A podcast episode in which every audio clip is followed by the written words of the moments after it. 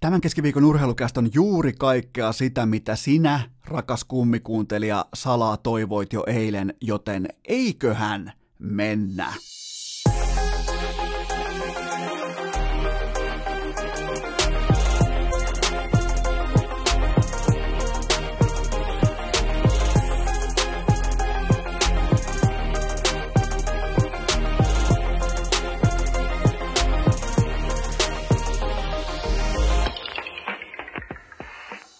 Tervetuloa jälleen urheilukästin kyytiin. On keskiviikko 13. päivä marraskuuta ja urheilussa tulee olla todella tarkkana niiden hetkien tiimoilta, kun sä menet lupaamaan jotakin. Sä voit luvata vaikka jotain abstraktia, kuten vaikka kehitystä tai työntekoa tai vaikka sä voit luvata vaikka eteenpäin menemistä, mutta niillä ei ole mitään merkitystä suhteessa siihen, että mitä oikeasti tapahtuu, mutta kun sä lupaat voiton, sä oot silloin myös siitä vastuussa. Sä olet se vakuutuksen myyjä, joka antaa takuut. Sä oot se, joka antaa avaimet faneille, avaimet vastustajille, heittää bensaa liekkeen, että mun takuulla tämä homma hoituu, me voitetaan. Ja tämän kovan liikkeen, vaikka vastustaja on mitä tahansa, tässä tilanteessa, näillä ehdoilla, näillä panoksilla, tällä kimalteisella unelmahorisontilla Teemu Pukki ei ollut ainoastaan kova otsainen, vaan hän oli mitä? Hän oli rehellinen. Hän ilmoitti, että mä uskallan luvata, Suomi voittaa tämän pelin, me voitetaan, me mennään kisoihin, tarina loppu. Ja tota, mä aloin pohtia lähinnä sitä, että kun tällainen lausunto heitetään ikään kuin tiukasti ilmeenkään värähtämättä ulos, niin mitä se kieli tuosta porukasta, mitä se edustaa, kun pelaaja pystyy toteamaan vakavalla ilmeellä ilman mitään hassuttelua. Hän toteaa vaan, että mä takaan, että me voitetaan, me mennään perjantain kentälle, me voitetaan, me mennään EM-kisoihin. No, Tämä puhuu sen tosiasian puolesta, että vieläkään, nyt mennään jo, karsijat on alkanut Herran Jumala joskus maaliskuussa, niin nyt mennään vieläkin ihan äärimmäinen rehellisyys edellä. Se on tämän fiksun opettajan Markku Kanervan joukkueen todellinen tunnuspiirre. Siellä ei ole valheille sijaa, niin ei ole nytkään. Tuossa olisi voinut kierrellä epärehellisesti, että no tota, lähdetään, tehdä, lähdetään menemään eteenpäin tai lähdetään kehittymään tai lähdetään tekemään parhaamme katin vitut, lähdetään voittamaan. Sitähän tuo joukkue on koko ajan tehnyt. Ne ei ole missään vaiheessa puhunut sivulauseessakaan, että me oltaisiin tyytyväisiä vaikka tasapeliin tai vierastasuriin tai Kanervan porukka olisi tyytyväinen johonkin Italia-pisteeseen. Paskan marjat, välittömästi puita uudia lähdetään pelkästään pelaamaan kolmesta pisteestä, niin kuin tähänkin asti. Niin siinä mielessä Pukin tällainen yksinkertainen, selkeä, tässä kohdin varsin turvallinen garantii. Se näyttäytyy paljon kirkkaammassa valossa, kun tarkastelee koko karsintoja ja sitä arvomaailmaa, mihin tuo joukkue on rakennettu. Joten oli erittäin raikasta nähdä Teemu Pukki nimenomaan kertomassa ikään kuin koko joukkueen sielulla niitä asioita, mitä, mitä tuo joukkue ei nyt välttämättä lisästainia vastaan, vaan mitä se on edustanut tähän pisteeseen saakka. Rehellisyys, ryhti, yhdessä meneminen ja nimenomaan aina voitosta pelaaminen, ei tasureista, ei viera. Mä muistan siis 10 vuotta sitten, 15 vuotta sitten, niin siellähän oli otsikot täynnä vierastaasureita tai minimituloksia. Se oli kanssa, että nyt lähdetään vähintään pitää oma maali puhtaana. Paskan marjat, kun tehdään yksi enemmän kuin vastustaja, se on siinä. Joten tota, toi koko porukka on mennyt koko karsinat totuus, ei tulos edellä, ja tulos itsessään on seurannut totuutta. Minkä tuo joukko on keskenään kollektiivina yhteisöllisenä toimijana, se on linjannut. Tämä on meidän totuus, ja tätä me toteutetaan kävi miten kävi, ja tuo joukkue menee EM-kisoihin. Ja nyt tämä EM-unelma toteutuu siis perjantaina kello 20.50 suurin piirtein tuomari viheltää pilliin. Suomi on silloin suurin piirtein 5-0 johtoasemassa, ja se kääntyy silloin myös kolmeksi pisteeksi, mikä varmistaa myös huuhkajien EM-kisapaikan. Ja mä tuun muistamaan nämä niiden äh, EM-karsinnat ja tämän EM-unelmajahdin saavuttamisen kolmesta tekijästä. Ensinnäkin siitä, että Markku Kanervan asiallinen tahdikkuus ja sellainen opettajan aikuismainen ote on koko ajan ohjannut tuota laivaa tiettyyn suuntaan. Sitten kohta numero kaksi. Lukas Radetskin ikuinen rentous ja aito iloisuus tilanteesta riippumatta, että se on antanut omat iloiset kasvonsa tolle joukkueelle. Ja kohta numero kolme, mä muistan Teemu Pukin jättimäiset seitsemän maalia ja nousu ihan absoluuttiseksi kansallissankariksi puolessa vuodessa, vähän reilu seitsemän kuukautta suurin piirtein, kahdeksan kuukautta Teemu Pukin nousu kiistattomaksi kansallissankariksi, joten tota, se voi tehdä nyt vaikka kolme, mutta silti mä muistan noin seitsemän maalia. Ne on ne maalit, mitä on syytä muistella. Eli toisin sanoen Kanerva, aivot, Radetski, sydän ja Teemu Pukki sellaiset vaihtelevat aistimaailmat, jolla tehdään se kliininen tulos. Ollaan rehellisiä, tehdään tulosta. Ja tota, nyt varmaan sitten seuraava askel on se, kun Suomi voittaa Lisästeinin suurin piirtein 5-0, että mihin tämä saavutus asettuu, mihin tämä EM-unelman saavuttaminen asettuu nyt suomalaisessa urheiluhistoriassa, niin mä uskallan jopa kääntää asian näin päin, että suurin ihme tässä mahtavassa saavutuksessa on se, että mitään ihmettä ei nähty. Siis mi- minkään näköistä kania ei vedetty hatusta tai joku ihmeellinen öö, onnen kantamoinen tai joku niinku todella kuuma jakso tai joku tolppa sisään.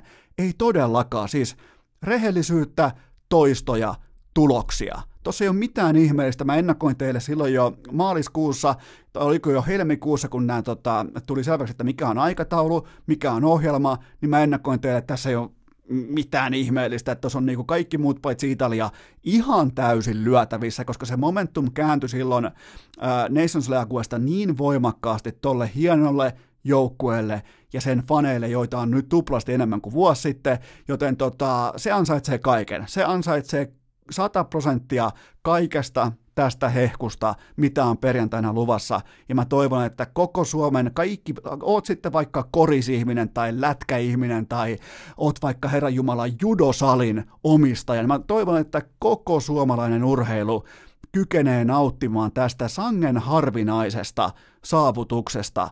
Ja se, että harvinaisuus muuttuisi arjeksi, niin se vaatii näitä rehellisiä teemupukkeja, Markku Kanervoja, Lukas Radetskeja. Joten huuhkajat, perjantaina 5-0 EM-kisat kutsuu.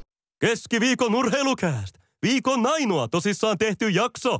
Ja nyt sitten heti perään äärimmäisen tarkkana, koska tämä on kaupallinen tiedote, jonka tarjoaa sekä EA Sports että Norwich FC. Niin kuin kaikki hyvin tietää, tänä perjantaina Teemu Pukista tulee virallisesti yksi suomalaisen urheiluhistorian kuolemattomista, joten hänen seurajoukkueensa Norwich FC päätti, että no eiköhän osteta urheilukästistä mainostilaa, ja ne laittaa nyt mun somessa tänään Facebook ja Instagram löytyy nimillä Urheilujätkä molemmat. Ne laittaa kulkaa ihan mottipäisen Teemu Pukki special paketin jakoon. Siellä on mun mielestä sen koko paketin helmi on Teemu Pukin pelipaita nimmarilla. Se on sellainen, mikä ää, täytyy myöntää, että on vähän voittajalle tiettyä kateuttakin jo ilmassa, mutta tota, kannattaa tänään siis tsekata mun somet, urheilujätkä, IG, Facebook ja sitten vielä muistakaa perjantaina sekä korjaamolla että Apollossa Helsingissä viralliset pukkipaadit. Siellä on, kuulkaa, on etkoja, on matsia, on jatkoja Apollossa.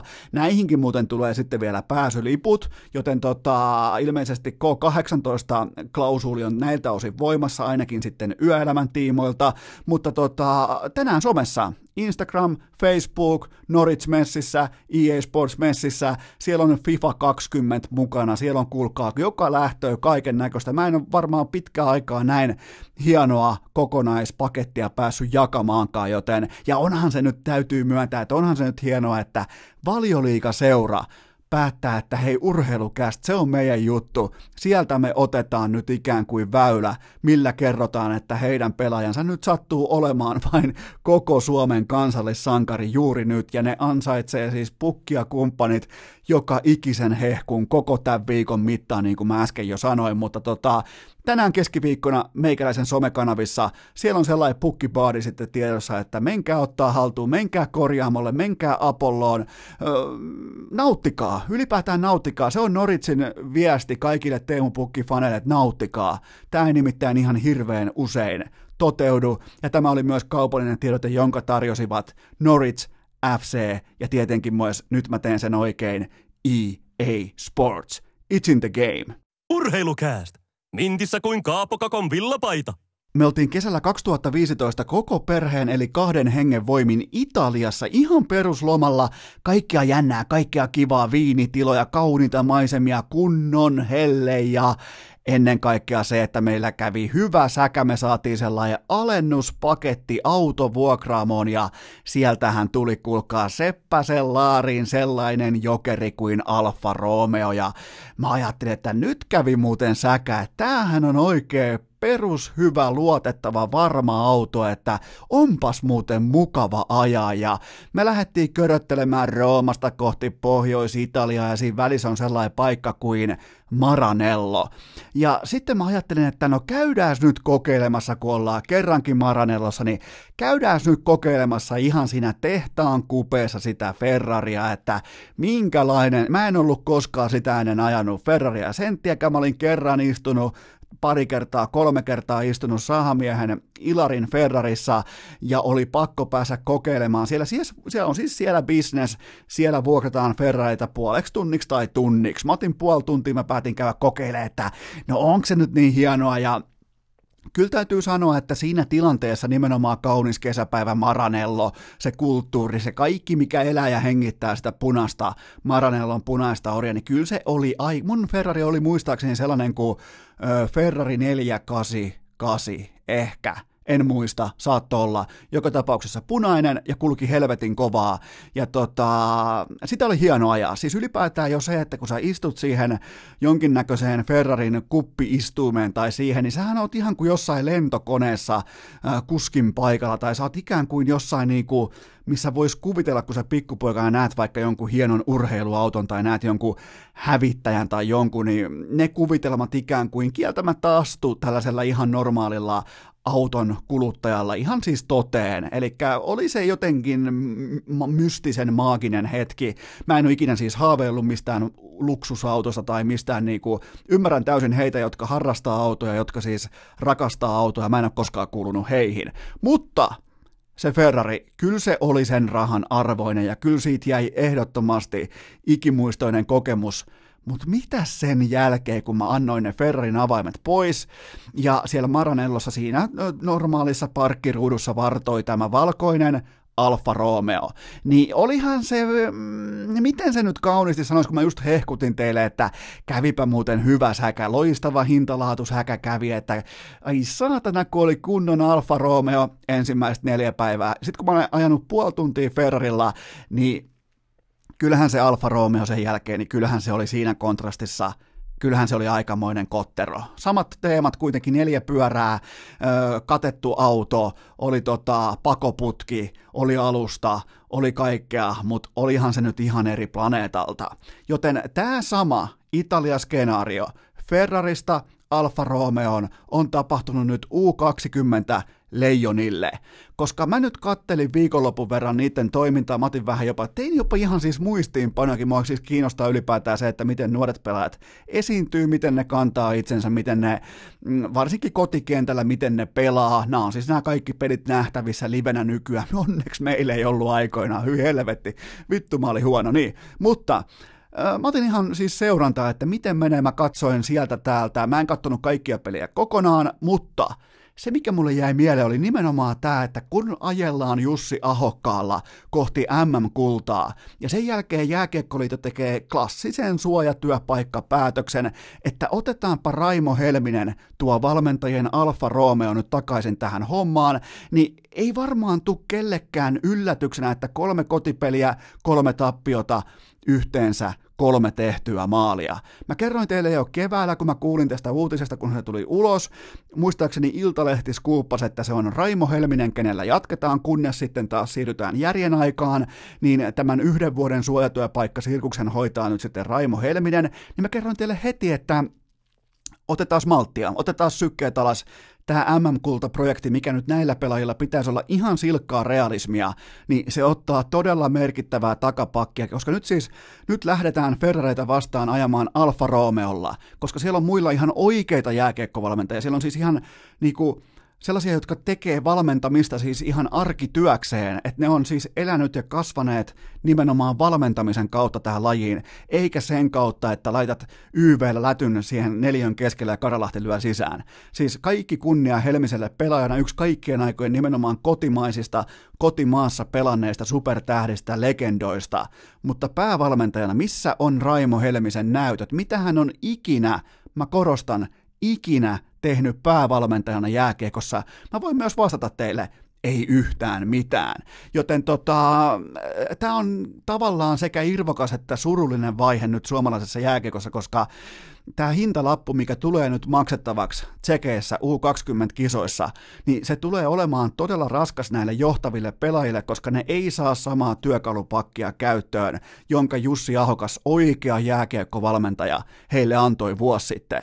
Joten tota, siellä on muun muassa Anton Lundell, Matias Matseli, siellä on, meniköhän nimi oikein, Makkeli tai Matseli, no ihan sama Makaveli, ää, Topi Niemelä, Patrick Puistola, Antoni Honka, Rädyn veljekset, kaikki, siellä on Annusta Maalis, siellä on joka lähtö ukkoja, ja päävalmentajana on Alfa Romeo, joten tota, tästä syystä mä suhtaudun todella skeptisesti. Mä, se, miksi mä uskalsin vuosi sitten, te ihmettelitte, kun Suomen nuoret leijonat lähti MM-kisoihin, varsinkin kun ne lähti tonne ison veden taakse Kanadaan, niin te ihmettelitte, miksi mä uskalsin povata ja ennustaa nuorille leijonille MM-kultaa. No se johtuu siitä, että johtavien pelaajien runko oli uskottava ja se oli kuorutettu ikään kuin tai perusmuurattu jopa erittäin vahvalla valmentamisella. Mä tiesin sen, mä tunsin sen, mä olin ottanut asiasta selvää. Sen takia mä uskalsin sanoa. Totta kai piti olla ihan älyttömän onnekas tietyissä tilanteissa, mutta sitähän urheilu on turnauksessa aina, halusit tai et. Niin tota, nyt mä olen vastakelkassa, ja se tekee pahaa, koska tässä on loistavia pelaajia, mutta mä en voi povata menestystä tällä valmennuksella. Mä en voi povata menestystä lajissa, jossa kaikki kuitenkin pitäisi, se perusmuuri pitäisi olla aika vahvasti kasassa ennen kuin lähdetään poimimaan sieltä sitten vaikka, kuvitellaan vaikka, että Lundell olisi nyt supertähti, tai vaikka Patrick Puistola tai vaikka Antoni Honka johtaisi takalinjoja, mutta jos sieltä puuttuu se pelaamisen selkeä standardi, vaatimustaso ja konsepti, niin nämä tulee olemaan just näitä, jos sulla on kotikenttä, sä teet kolmessa ottelussa kolme maalia, niin kyllä mulle on silloin kerrottu jo tarpeeksi, tästä joukkueesta. Valitettavasti mun ei tarvi ihan hirveästi kuukausi tolkulla tutkia ja märehtiä ja pyöriä sen lajin parissa, ennen kuin mä näen, onko kyseessä laadukkaasti valmennettu joukkue vai fraud porukka. Ja tuolla valmennuksella, tuolla Helmisellä kyseessä on fraud.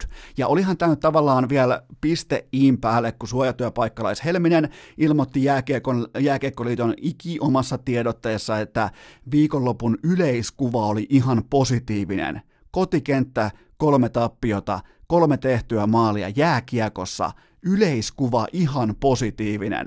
Joten nyt sitten kaikki, kun tässä on siis aika iso hurmoksellinen tila nyt lätkäfaneille, josta teitäkin jos teitä on nyt vaikka siellä kuuntelemassa 47 000, niin teistäkin varmaan tuollain 40 000 jossain määrin kuluttaa jääkiekkoa, niin suosittelen, että jälleen kerran laitetaan polarit paikoille, otetaan sykkeet alas melkein sinne leposykkeisiin, koska Raimo Helmisestä, ja hän, eikä se tavallaan se ei ole Helmisen vika, että hän oli jonossa suojatyö, suoja, suojatyöpaikkalaisista se seuraava nimi. Siellä on siis paljon muitakin, ketkä on vielä ansaitsemassa mahtavalta pelaajauraltaan sitten tällaisia pikkuporkkanoita ja bonuksia, mitä on vaikka U20-valmentaminen.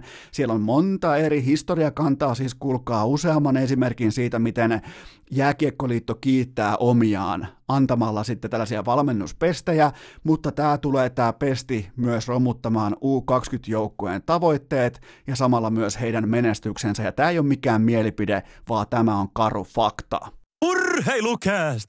Suomen paras podcasti vuonna 2018. Urheilufanit sekä urheilun suurkuluttajat, kuten vaikkapa juuri sinä ja minä, niin me saadaan pelottavan usein kuunnella ikään kuin korvanlehdet punaisena sitä, kun jotkin asiantuntijat yrittävät jotenkin mallintaa meille onnekkuuden problematiikkaa, koska se useimmiten johtaa sellaiseen oikomiseen, että okei, tossa meni pomppu sisään, okei, tuolla meni pomppu ulos, ja sillä yritetään ikään kuin selittää kokonaisia tendenssejä aikajaksoja. Jos tuutte multa kysymään just nyt, että mitä on vaikkapa täsmälleen jääkiekossa onnekkuus, niin mä joudun olemaan niin kuiva ihminen, että mä vastaan, no onnekkuus lätkässä koko kauden mitassa on monasti sitä, että sulla on koko toimisto täynnä ammattilaisia, sulla on hallitus täynnä ammattilaisia sun organisaatiossa, ne tekee kovia strategisia eteenpäin vieviä analyyttisiä päätöksiä, sulla on eturivin toimitusjohtaja, sulla on huippuluokan GM, sulla on sellainen toimisto, missä on pelkästään ammattilaisia, ei yhtään vapaamatkustajaa, ja sama pätee myös operatiiviseen puoleen, sun päävalmentaja on tip-top, sun koko valmennustiimi on eturivin ryhdissä, ja sun koko kokoonpano on mintissä. Tämä saattaa jollain aikavälillä mahdollistaa sulle sen, että sun yhtiö, sun osakeyhtiö tekee voittoa, varsinkin Suomen mittakaavassa ei ole kauhean yleistä, että jääkiekkojoukkue tekee voittoa, se organisaatio hyvin usein, pelottavan usein tekee kosolti tappiota.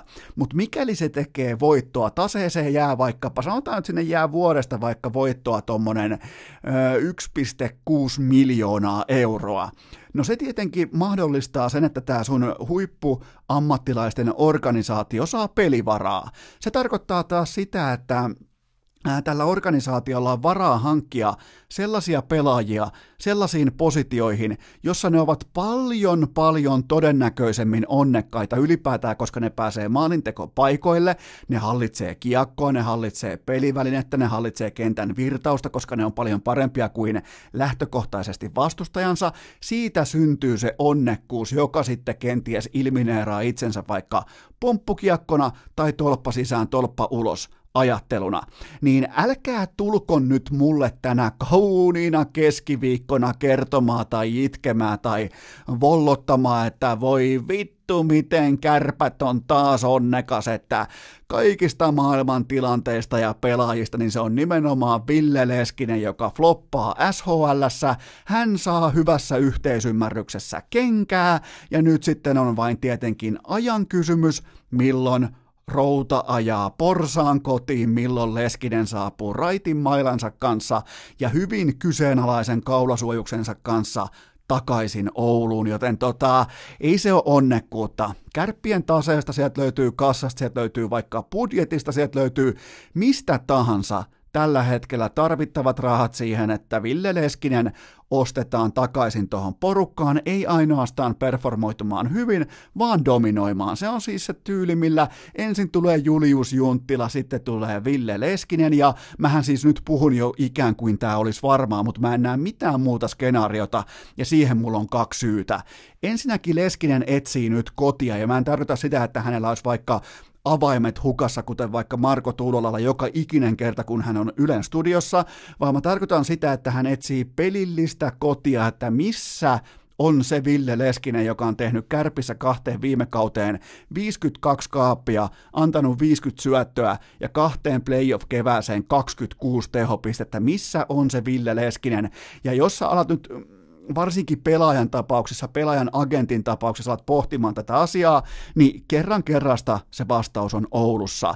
Jotkut vaan on pienen lätäkön supertähtiä, jotkut vaan on onko mamman poika negatiivinen sana, jos mä sanon sen? Jotkut vaan on sellaisia, että ne loistaa siinä tutussa, turvallisessa ympäristössä, vaikka munkin tekisi mieli sanoa, että öö, Ville Leskinen on Heinolan kasvatti, hän on nimittäin aikoinaan pelannut myös pelitoissa, niin tota, silti se koti on Oulussa. Ja jotkut vaatii sen tutun, turvallisen, mukavuusalue-ympäristön itselleen siihen koko niinku arkisen prosessin rinnalle, jotta saadaan potentiaalia. Tämä ei ole mitenkään harvinaista tai erikoista, että tällä tavalla käy urheilusta, koska se pyramidin se huippu, kun se aletaan puhumaan NHLstä, aletaan puhumaan, ja se oli hyvä, että se lähti SHL, että se ei lähtenyt vaikka heti kokeilemaan Rangersia tai sitten tota AHL-junaan, koska sieltä olisi puksuttanut nyt sitten se maitojuna aika kovaa kotiopäin. Tämä on kuitenkin jo 25-vuotias jätkä, ja tämä suurin piirtein tietää nyt aikuistuvana ihmisenä, että missä suurin piirtein mennään, että mikä on se taso, missä se menee, niin oli hyvä lähteä vähän kotia kauemmas katsomaan, että miten pyörii arki, miten suoritus reagoi siihen, että ei olekaan tuttu ympäristö, no kaikkihan meni päin persettä kenkää, tuli Herran Jumalainen itsenäisyyspäivää. Ja vaikka nyt onkin hieno, mahtava yhteisymmärrys, niin kenkä on aina kenkä, jos sä pelaat hyvin, sä jäät sinne, piste. Joten tota, Mä en näe siis mitään muuta fiksua skenaariota kuin sen, että Ville Leskinen löytää itsensä aika helvetin nopeasti kärppien sotisovasta, ja mä en oota mitään muuta kuin sitä tuttua leskistä, joka dominoi keskikaistaa, pystyy pelaamaan kiekossa, pystyy pelaamaan nopeudellaan tässä liigassa, ihan siis kärkilätkää joka ikinen ilta, ja tämä ei ole siis onnekkuutta. Jos nyt Leskinen tulee, jos tämä mun skenaario käy toteen, että Leskinen tulee kärppiin, niin onnekkuuden kanssa ei ole mitään tekemistä. Kärpät on hoitanut 20 vuotta taloutensa täydellisesti, siellä on tehty pelkästään fiksuja päävalmentajaratkaisuja, sieltä on tehty pelkästään fiksuja toimistoratkaisuja, siellä, siellä myydään, siellä on siis myyty 20 vuotta tuotetta ympäri Pohjois-Suomea. Mä ette vaikka ö, Kolarin, mikä se onko se Sale, Kolarin lähikauppa. Siinä pihalla on jumalaton Times Square-tyylinen mainosplakaati, missä Juha Junno vieläkin vanhassa mainoksessaan myy kausikortteja kärppien peli. Kolari on mitä se on, neljä ja puolesta kilsaa Oulusta. Joten tota, silleen myydään. Se on myyntiä. Sieltä syntyy se tase, sieltä syntyy se budjetti. Sillä ei ole mitään tekemistä onnekkuuden tai säkän kanssa, että tällainen niinku huipputalentti niinku Leskinen putoaa jälleen kerran hyvin todennäköisesti heidän syliin. Joten tota, sellaista, Ville Leskinen, kyllä mun papereissa. Mä uskallan, annetaan prosentit. Mä sanoin, että 91 prosenttisesti tällä hetkellä Ville Leskinen pelaa loppukauden kärpissä. Tämä on liian fiksu skenaario ohitettavaksi. Ja kerrotaan vielä ne syyt. Eka syy on se, minkä takia hän tulee kärppiin, on se, että hän etsii kotia, ja toinen syy on se, että Oulu on kuin rakennettu näitä skenaarioita varten, milloin pitää ikään kuin oma poika nostaa takaisin jaloilleen, koska siihen on rahaa, siihen on aikaa ja siihen on kokoonpanossa tällä hetkellä myös tilaa. Ja onhan toi aika, miten sen nyt sanoisi liigamittarilla, aika naurettava toi kokoonpano, minkä kärpät laittaa kohta liikkeelle, mikäli Leskisen 91 pinna urheilukästin arvio toteutuu, mutta se on, se on tätä, kun tekee duuninsa hyvin, kun myy hyvin, kun on brändätty tuote oikein, on siitä ylpeä. Herra Jumala, mä en, mä en ole siis varmaan viimeiseen 15 vuoteen nähnyt niin ylpeätä brändiorganisaatiota kuin Oulun kärpät. Siis kun te menette vaikka tuosta tota, Kempeleestä, vai onko se Kempeleeltä, kummin päin se piti sanoa, Kempeleestä pohjoiseen suurin piirtein, mistä alkaa se kaksikaistainen moottoritie vähäksi aikaa kohti Oulua, kun tulee Zeppeliin, niin siitä pohjoiseen, niin kyllähän siellä mennään todella niin kuin ylpeinä, kärppien logot esillä, fanit, organisaatio, kaikki. Ja sen takia koko Pohjois-Suomen on ollut helppo ostaa silloin, kun sitä on myyty. Ja siitä syystä sinne on varaa nyt hankkia junttiloita, leskistä ja vaikka mitä, joten kyse ei ole onnesta. Urheilukäästä joka maanantai, keskiviikko ja perjantai Spotifyssa, iTunesissa ja SoundCloudissa. Mä törmäsin tuossa tiistaina sellaiseen iltapäivälehden todella uskottavaan journalistiseen teokseen siitä, miten suurin piirtein hätänappi pohjassa, paniikkinappi pöydästä läpi ängettynä, iltapäivälehti huusi jopa kirkui sitä, että miten on edelleen yksi euro jackpot voittajista Siilinjärvellä, miten se on kateissa, miten ei ole vieläkään lunastanut voittoaan. Ja näissähän siis nopeasti vaan ilmaistuna, jotta keneltäkään ei mene sarkasmi ohi, näissä on kyse siis veikkauksen armottomasta propagandamasinan toiminnasta, miten saadaan veikkauksen iloiset lottovoitto-uutiset tällaiseen niin kuin hevonpaska kiertoon, eli vaikka vaikka se on jo ikivanha uutinen, niin veikkaus tavallaan niin kuin pitää korruptio kautta ö, voitelumasinansa, tällaisen niin kuin propagandamasinansa tulilla, ja ne pakottaa iltapäivälehtiä, osoittaa sormella, että hei muuten tota, teki sieltä niin tota, se on sellainen homma, että te kaikki olette meidän palkanmaksu payrollissa. Te kuutte meidän salarikäpin alle, joten laittakaapas nyt ulos tällainen uutinen, missä ö, tällainen siilinjärveläinen lottovoittaja on kateessa, jotta saadaan vähän posin kautta propagandaa tähän tiistaihin, niin tulipa vaan mieleen se, että näköjään ihmiset voi voittaa lotossa tällaisten veikkauksen korruptiomasiinan propagandamankelin jälkeen, niin ne voi voittaa lotossakin vahingossa, jopa huomaamattaan, ja myös NHL TV-mediassa on mahdollista voittaa lotossa silleen, että ei oikeastaan heitä edes arpalippua sisään, koska mä haluan onnitella. Nimittäin Sportsnet voitti lotossa viikonloppuna, koska ne sai vihdoin kouriin tuntuvan selkeän yksiselitteisen syyn heittää ulos 85-vuotias Don Cherry kaikista heidän lähetyksistään kerralla. Eli nyt tämä saatanan idiootti on vihdoin ulkona. Äijä, joka puhuu jatkuvasti rasistisesti, halveeraten, tekee mitä lystää, koska hänellä on oma päävalmentajan komero siellä lähetyksissä. Ja tämä on niinku, tämä uutinen tulee nyt suurin piirtein 15-20 vuotta liian myöhään, mutta parempi myöhään kuin ei milloinkaan, joten nyt se lottovoitto osui kohdilleen ja vihdoinkin Sportsnet sai tämän koko jääkiekkoa syövyttävän hevonpaska-automaatin pois sieltä lähetyksistä, joten onnittelut Sportsnetille.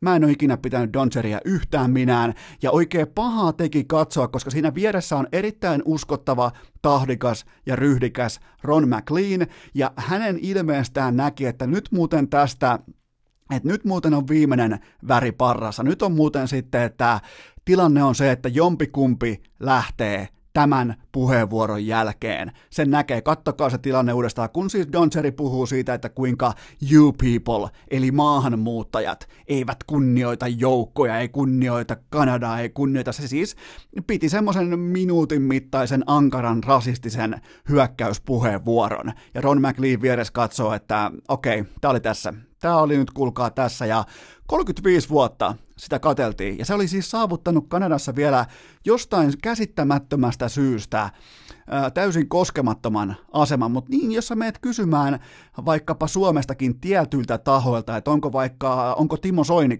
koskematon, onko vaikka Jussi halla koskematon, niin se voi yllättävän usein olla se vastaus, että kyllä vain, ne on koskemattomia. Joten tota, näin, Sportsnet teki sen, mitä piti tehdä, ja vihdoinkin saivat sellaisen selkeän, mahtavan, tarkan syyn sille, että nyt toi saatanan idiootti lähtee. Ja sehän lähti nopeasti, ja mun mielestä se oli niinku, vielä tahdikkaasti hoidettu koko keissi, että välittömästi sivu, sivuhiuksista kiinni ja ukko helvetti, ei mitään käyttöä, ei ollut pitkään aikaan ja nyt on sitten aika myös muistella Don Cherryä. Ää, mistä mä muistan Don Cherryn? Kohta numero yksi. Rakastaa polvitaklaajia yli kaiken Rock M Sock M videoillaan joskus 90-luvulla, kyllä vain mullakin oli yksi niistä. Vihaa eurooppalaisia yli kaiken. Se ei ole kellekään salaisuus, sitä vitutti silloin ihan yli ylitse vuotavalla tavalla muun muassa Peter Forsberg, Jaromir Jaager, kumppanit. Siis se teki kaikkensa, jotta se olisi pystynyt kääntämään narratiivin siten, että nämä eurooppalaiset pelaajat tulee Kanadaan, ne tulee Amerikkaan ja ne varastaa niiden rahat ja naiset. Onko yhtään tuttua retoriikkaa vaikka halla viitaten? Hmm, ehkä kenties. Kohta numero kolme. Don Cherry rakastaa kanadalaisia cheap shot-pellejä U20-kisoissa yli kaiken. Eli siellä jos vaikka joku paikallinen aito, good old kanadalaispelaaja oikein sekoaa ihan täysiä lyö joltain vaikka ruotsalaispelaajalta, venäläispelaajalta valot pois, niin siitä tulee Don Cherin. Eli siis tällaisia cheap shottaajia, niitä, jos sattuu olemaan kanadalainen, niin heidän kunnioittaminen viimeiseen hengenvetoon asti on ollut ihan selkeä teema. Ja kohta numero neljä näemme myös, se tuli faktuaalisesti ulos vihdoin, että hän näemme myös vihaa maahanmuuttajia. Ja tota, se, mikä on mielenkiintoista kohta numero viisi, niin mä en ole koskaan kuullut yhdeltäkään jääkiekkoalan ammattilaiselta positiivista lausuntoa Don Cheristä. En siis yhdeltäkään.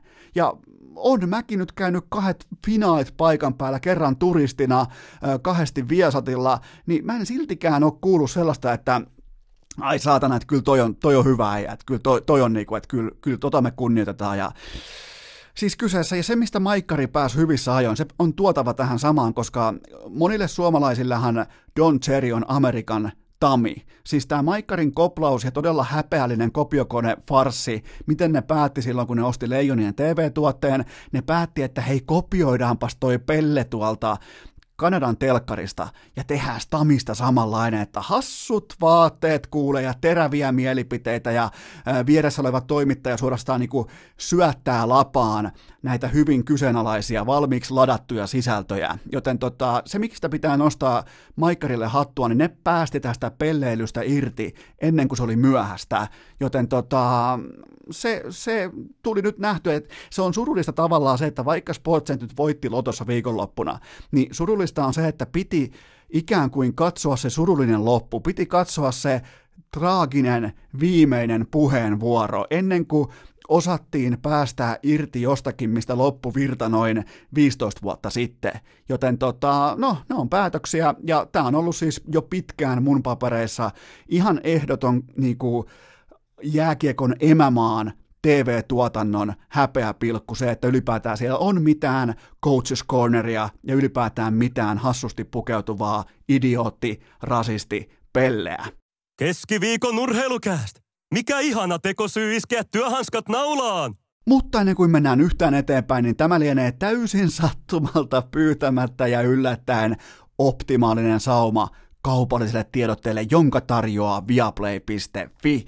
Koska melko moni teistä otti kilarit viime viikolla, kun mä ilmoitin, että Miro Heiskanen kuuluu ehdottomasti NHL-puolustajien ykkösluokkaan, johon mahtuu vain neljä pelaajaa, ja Heiskanen on yksi näistä, joten tota, älkää uskoko, älkää ottako kaikkea kulkaa vastaan, mitä mä täältä teille puhun, älkää uskoko kuulopuheisiin, vaan katsokaa itse, Todistakaa itse, tehkää arvio itse, joten tilaa Viaplay ja katso viikonloppuna lauantaina 16. päivä kello 23 myöhäisessä primetimeissa Edmonton vastaa Dallas. Conor McDavid vastaan Miro Heiskanen, kaksi koko NHL nopeinta luistelijaa vastakkain, niin älkää uskoko mitä mä täällä hölisen, vaan katsokaa itse, mä takaan, että tulee oikein niin kuin timanttinen kahden nuoren megatähden kohtaaminen, joten ottakaa seurantaan. Ja totta kai perjantaina jo kello 16 alkaen lähtee Viaplayn Viasatin huuhkaja studio käyntiin, voitolla kisoihin on teema ja Suomihan tulee siis teurastamaan Liesesteinin niin kuin hyvin tiedetään, joten ottakaa myös perjantaina Viaplay haltuun, sieltä tulee kulkaa viimeistä piirtoa myöten kaikki huuhkajien öö, EM-kisan varmistusjuhlat, tulee kuule kaikki, tulee pelaajahaastattelut, tulee valmentajahaastattelut, tulee siis oikein hurmoksellinen kokonaispaketti. Viaplay on panostanut tuohon ihan hulluna, joten katsokaa se. Ja koska lauantaina on tämä McDavid vastaan Heiskanen kello 23.00, niin mä suosittelen siihen myös kylkeen. Alkaa nimittäin täsmälleen samaan aikaan Tampa Bay Lightning vastaan Winnipeg Jets, joten saat siihen kylkeen, koska Viaplayta pystyy, käyt- äh, sitä pystyy yhdellä tilillä katsomaan kahdelta laitteelta samaan aikaan, jos et tiennyt, nyt tiedät, niin voit katsoa vaikka, että mikä on ero tällä hetkellä Stamkosin ja Laineen välillä. Molemmat on eturivin one-timer-ampujia, mutta mikä tekee kuitenkin kenties vieläkin Stamkosista paremman pelaajan. Joten tota, Ää, tilaa Viaplay. Ei tarvi kuule arpoa tai ei tarvi sen jälkeen. Ja aina kun Viaplayta kulkaa tulee studioita, tulee sisältöä, tulee materiaalia, kaikki on aina mintissä, kaikki on tikissä, kaikki on ajatuksella ka- äh, koottu, kasattu, kaikki on siis, mä oon, mä oon siis ihan virallisesti, mä oon Viaplay-fani, mä oon ollut aina, mä oon ollut siellä itse hommissakin sisällön tuottajana joskus aikoinaan, mutta nyt kun mä oon ihan puhtaasti fani, niin teidän pitää vain uskoa sitä, mitä mä täs, tässä kohdin teille sanon. Joten tota, tilaa Viaplay, me osoitteeseen viaplay.fi, laita tilaus sisään, ota Miro Heiskanen seurantaa, ota Huuhkajien juhlat seurantaa, ota Laine seurantaa, viaplay.fi. Keskiviikko. Kästi korville. Kertoimet silmille ja kädet ristiin.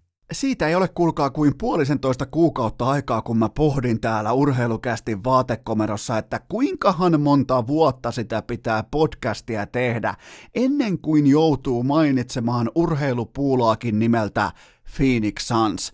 Ja vielä mitä, se päivä koitti nimittäin just tasan tänään keskiviikkona, 13. päivä on jollekin epäonnen päivä, mutta Phoenixille selvästi ja sen yhdelle ainoalle fanille, joka olet siellä inboxissa, se on onnenpäivä, koska NBA-katsaus laitetaan liikkeelle Phoenix Sunsilla, ja se näyttää tällä hetkellä ihan oikealta koripallojoukkueelta, ja ainakaan sieltä Steve Nassin vuosista alkaen, niin sen jälkeen tätä lausetta ei ole kertaakaan tarvinnut ääneen sanoa, joten puhutaan todella mielenkiintoisesta porukasta, ja kaikki tämä ilman supertähtisenteriä DeAndre Aytonia, joka on siis 25 peliä pannassa, koska teki tuhmasti ja veti varmaan jonkinnäköistä hevoshormonia ja yritti peittää sen jollain todennäköisesti mentolilla, ja tämä kyseinen siis teki käytännössä epokautta hemohessit, eli hemohessillähän aikoinaan tehtiin, hemohessihan oli olemassa pelkästään siksi, että se peittäisi epon, eli nyt oli toimittu jotenkin vastaavalla tavalla, ja tästä syystä Eiton on sivussa 25 peliä, mutta tota, eli se on heidän sentteri supertähtensä Arizonan yliopistosta, mutta nyt tällä hetkellä Phoenix Suns 6 voittoa, kolme tappiota, koko liigan paras field goal prosentti, koko liigan eniten korin johtaneita syöttöjä, eli pallo liikkuu, kansa nauttii, pelaajat nauttii, yleisöllä on kivaa, koko ajan tapahtuu. Koko ajan siis niin kuin ylipäätään se pallon liike on tällä hetkellä kaunista.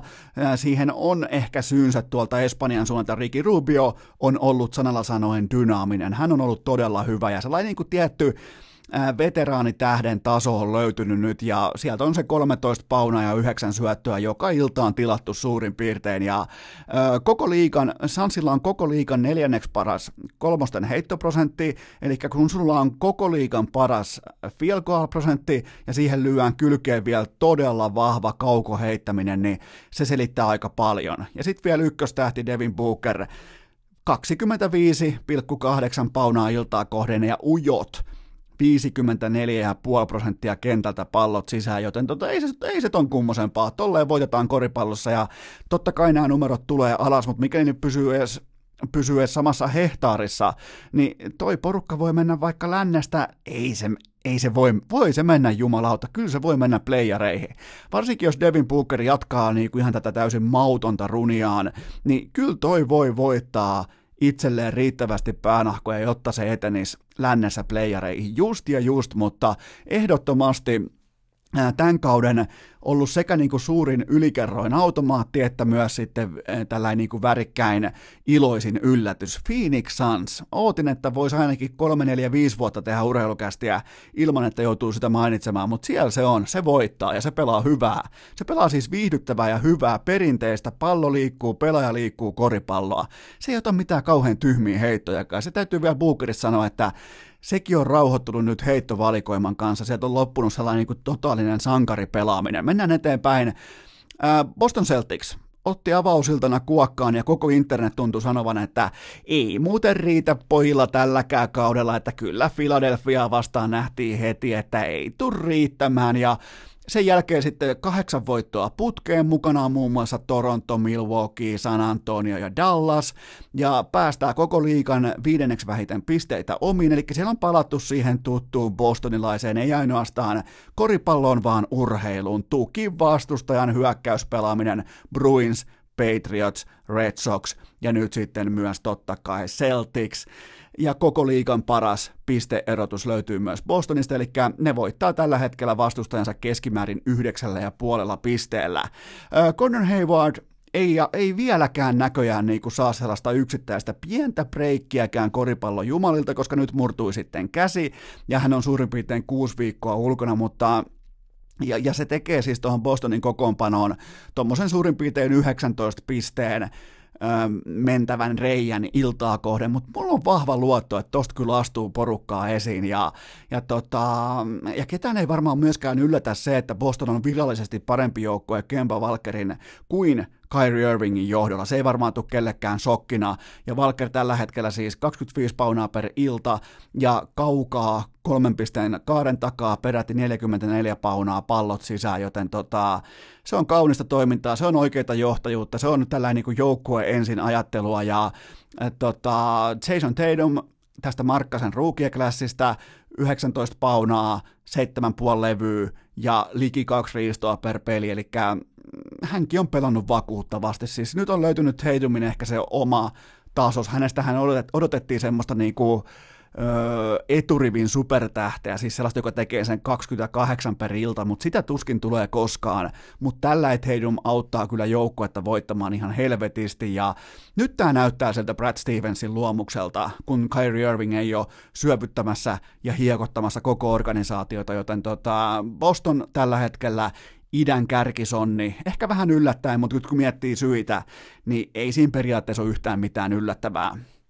Ää, seuraavaksi. Otetaan vähän erikoisempi joukko, että näköjään tämä keskiviikko täyteen, koska Utah Jazz, se, voisi oikeastaan, nyt kun oikein miettii, niin ainahan mulla on ollut ihan sieltä jostain Stocktonin ja Hornacekin ja Karl Malonin ajalta alkaen sellainen, että toi on muuten piskuinen porukka. Tota vastaan on hankala pelata, toi on vittumainen porukka, varsinkin kun niillä on kotikenttä ja joudut sinne menemään mormonikylään. Siellä ei ole viinaa eikä voittoja. Niin tota, tällä hetkellä näyttää todella hyvältä, nimittäin Chatsilla on seitsemän voittoa ja niillä on myös tota, kolme tappiota, kymmenen ottelua siis Utahilla pelattuna ja ison rahan Bojan Bogdanovic, ai että meni hyvin nimi ekalla, Bojan Bogdanovic. Se tällä hetkellä pukkaa itseään erittäin harvinaiseen 50-40-90 kerhoon, eli kentältä heitot 50 pinnaa sisään vähintään, kaukaa kolmen pisteen kaaren takaa vähintään 40 pinnaa ja vaparit vähintään 90 pinnaa, joten tota, se iso free agenttisopimus, mikä siihen louhastiin kesällä kasaan, niin se on välittömästi osoittanut jo, että siinähän oli ihan kaikki järki takana. Joten tota, Bogdanovic on ollut todella, todella hyvä ja heitti muuten mikähän aamu se, olisiko ollut perjantai-aamu vai lauantai-aamu, niin heitti todella ison kytkin kolkin. Ihan siis kauden tähän saakka hienoimpia voittopalloja heitti summerilla sisään, mutta tota, Jutahi päästää tällä hetkellä koko liikan vähiten pisteitä omiin.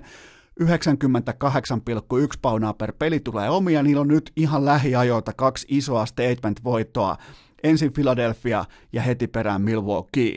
Ja Donovan Mitchell, se on lopettanut vihdoin sen pakottamisen, 24,6 pistettä per peli, ja liki 50 pinnaa heitot sisään kentältä. Ja tota, tämä onkin kääntynyt niin päin oikeastaan ihan voidaan lyödä jo kät- kätellä tämä koko tilanne, niin se onkin Donovan Mitchell sieltä 13, joka on tämän Markkasen draftiluokan ykköspelaaja. Siitä ei ole tällä hetkellä mitään epäselvyyttä ja onneksi Salt Lake City on palaamassa siihen aikaan, että siellä ei, sieltä ei haeta viinaa eikä voittoja. Siellä ei ole kohta kumpaakaan haettavissa vierasjoukkueille, joten tota, Utah Jazz. Ja muutenkin mä toivoisin, että menisi pitkälle playereissa, koska siellä on ihan älytön tunnelma. Sitä on kiva katsoa vaikkapa Le- Leakoepassista aamuisin ne pelaa vielä tässä niinku myöhäisillan slotissa, niin kun sä lähdet vaikka Kopen kanssa ulos, mm, tuota, sanotaan, että vaikka playoff-aamuna vaikka kello seitsemän, kello puoli seitsemän, niin siellä on Utahissa ihan kauhea meininki. Toivottavasti toi jatkaa toi kaava samanlaista tuotantoa, mutta viimeisenä aiheena vielä se, että toivottavasti nimenomaan Golden State Warriors oman itsensä tähden toteuttaa annettua kaavaa, eli sitä, että tankkaa niin perkeleesti. Niillä on kaksi tavoitetta tähän kauteen. Kerrataan ne. Häviä kaikki pelit. Siinä on tehty ihan kohtalaista duunia. Kaksi voittoa, yhdeksän tappiota. Ja toinen tavoite on se, että nyt pitää tankata D'Angelo Russellin tilastot ihan sinne maksimiin, ja siinäkin on onnistuttu yli 26 pistettä per peli. Ja tähän sitten niin kuin saa investoida ihan millä hinnalla hyvänsä tätä toimintaa, koska nyt just Golden State, mikäli ne pystyy pitämään tämän tahdin, tämän tempon, niin ne saa top kolme varauksen ensi kesän draftiin, ja vielä mikä parempaa, ne saa D'Angelo Russellista All-Star-pelaajan, ja se tarkoittaa treidivaluessa nimenomaan sitten niin uskomattomia asioita kotiin päin, kunhan nyt kukaan ei vaan munit tätä hommaa ja lähde kaventamaan kantamaan D'Angelo Russellin vastuuta. Joten ensi vuonna, jos mietitään tasan vuosi tästä eteenpäin 2020, Stephen Curry, Clay Thompson, sitten tämä ykköspikki ja sitten se pelaaja, joka tulee Russell Tradeista ja Draymond Green, niin sillä viisikolla toi mestaruusjuna on tällaisen yhden totaalisen ohikauden jälkeen, se on jälleen kerran raiteillaan, mutta nyt mennään eteenpäin. Urheilukääst! Hintalaatusuhteeltaan vähintäänkin kohtalainen. Mutta ennen kuin treidataan itsemme NBAsta NFL, mulla on teille pikainen K18 tuoteinformaatio. Sen tarjoaa Coolbet. Tänään se taas tapahtuu nimittäin keskiviikon kerroinpäällikkökampanja. Viime viikolla Champions League-pelipäivänä voittotulos oli alle 12, joten nyt se vihdoin alkaa asettua se ää, voittotulos mittatikku tikku niihin lukemiin, mitä mä teille povasin jo hyvissä ajoin. Mä en siis usko, että pitkässä juoksussa me tullaan näkemään hirveästi vaikkapa yli sataisen tuloksia. Me tullaan näkemään todennäköisesti noin 50, 60 ja that's it. Joten tarvit helvetisti silti onnea, tarvit myötätulta, ää, muista aina osallistua minimipanoksella näihin, jos aiot osallistua, muista aina ikään kuin tota, minimoida se tappioriski ja maksimoida se jackpotin jahtaus. On kyseessä sitten tuplaus, triplaus tai keskiviikon kerroin päällikkö. Ja siellä on siis viiden huntin bonus sille, joka ottaa tänään keskiviikkona kello 12 alkaen. Mukanaan kaikki yön NBA, kaikki NHL, kaikki matsit, niin tota, kuka ottaa sen isoimman kertoimen, voittaa myös keskiviikon kerroinpäällikkö tittelin sekä 500 euroa, joten kaikki lisätiedot Kulpetin sivustolta ja kaikki pelaaminen totta kai sekä Maltilla että K18. Keskiviikon nurheilukääst! Yhtä lähellä maanantai-masennusta kuin perjantain pettymystä.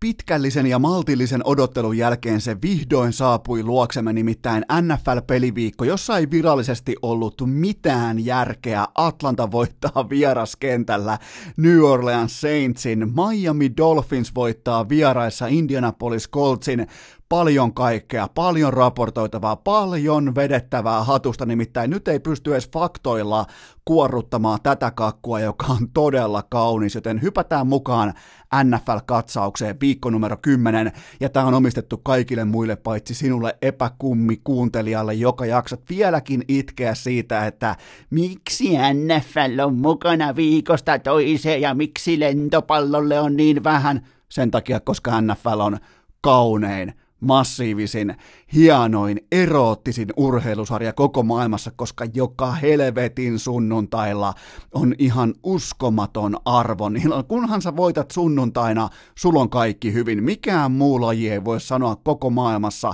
tai sen historiassa samaa, mutta NFL, just win baby.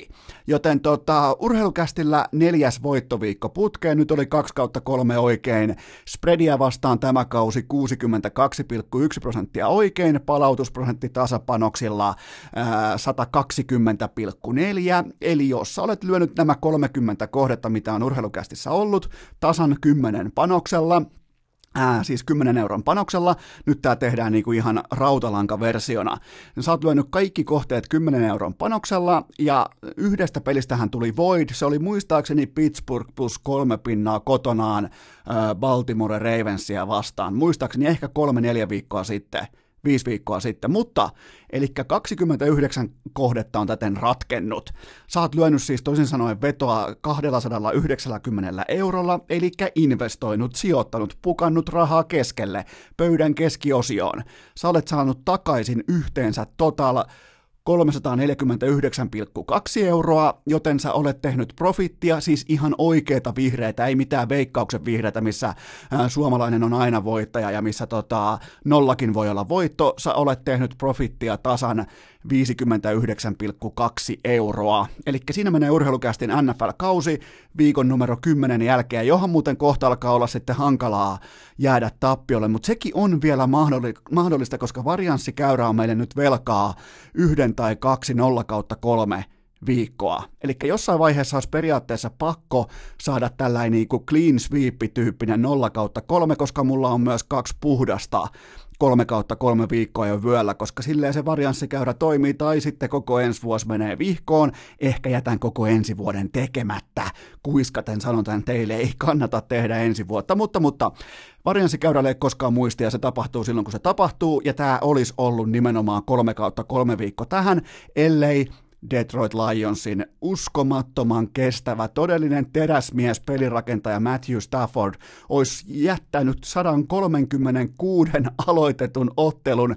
Mieti minkälaisten hyökkäysten linjojen takana se on pystynyt pelaamaan itselleen 136 startin putken, ja se katkesi nyt. Eli tämä Detroit Teistä melko kiitettävän moni K18-seuraaja kysyi, ihan asiallisesti siinä pelipäivänä, kun tämä uutinen tuli ulos, teistä todella moni kysyi, että no miten nyt tehdään Detroit-kohteen kanssa, niin sehän on silloin sanomattakin selvää, että sitä ei pelata, mutta kun mä näin, että se on plus seitsemän ja puoli, niin mä vastasin kaikille inboxiin, että toi seitsemän ja puoli pitää vettää.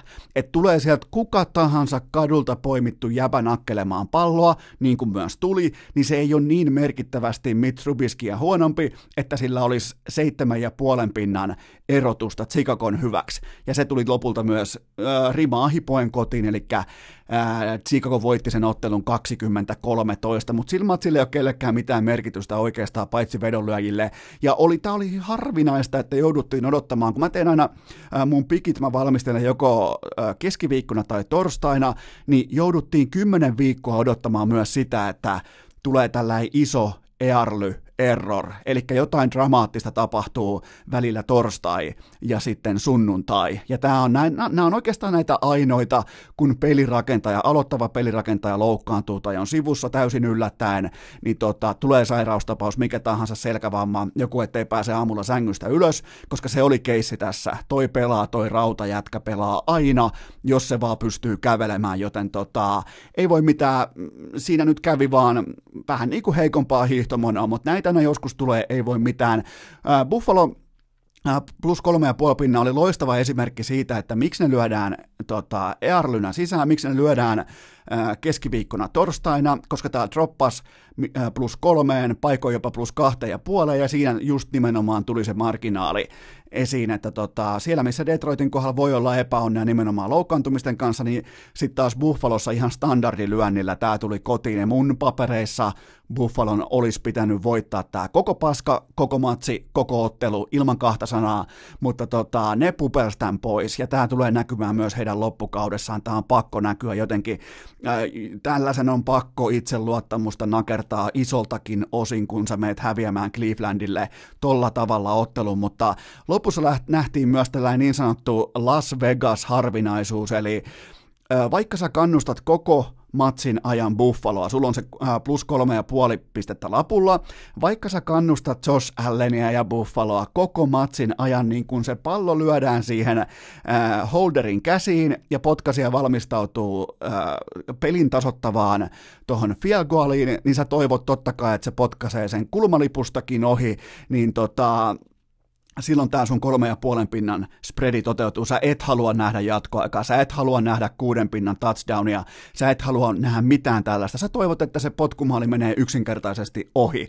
Eli kannustat 59 minuuttia ja siihen vielä sekunnit päälle äh, joukkuetta A, mutta sitten yhtäkkiä käännät Rotsin spreadin mukaan viimeisillä sekunneilla, niin se toteutui tällä kertaa ja se on aina yhtä kaunista. Äh, Pittsburgh, eli kolmas pikki, siinä oli kolme ja puolen pinnan spreadi ja se oli just tasan sitä, mitä se matsi, mitä mä oikeastaan mä odotinkin, eli kotikenttäpuolustus, ne tuotti äh, neljä säkkiä, neljä riistoa ja puolustuksen touchdownin, TJ Watt kaksi säkkiä, piti koko ajan Jared Goffin epävarmana. Näin voi melkein sanoa, että Goffin iltapäivä oli epävarma Pittsburghissa.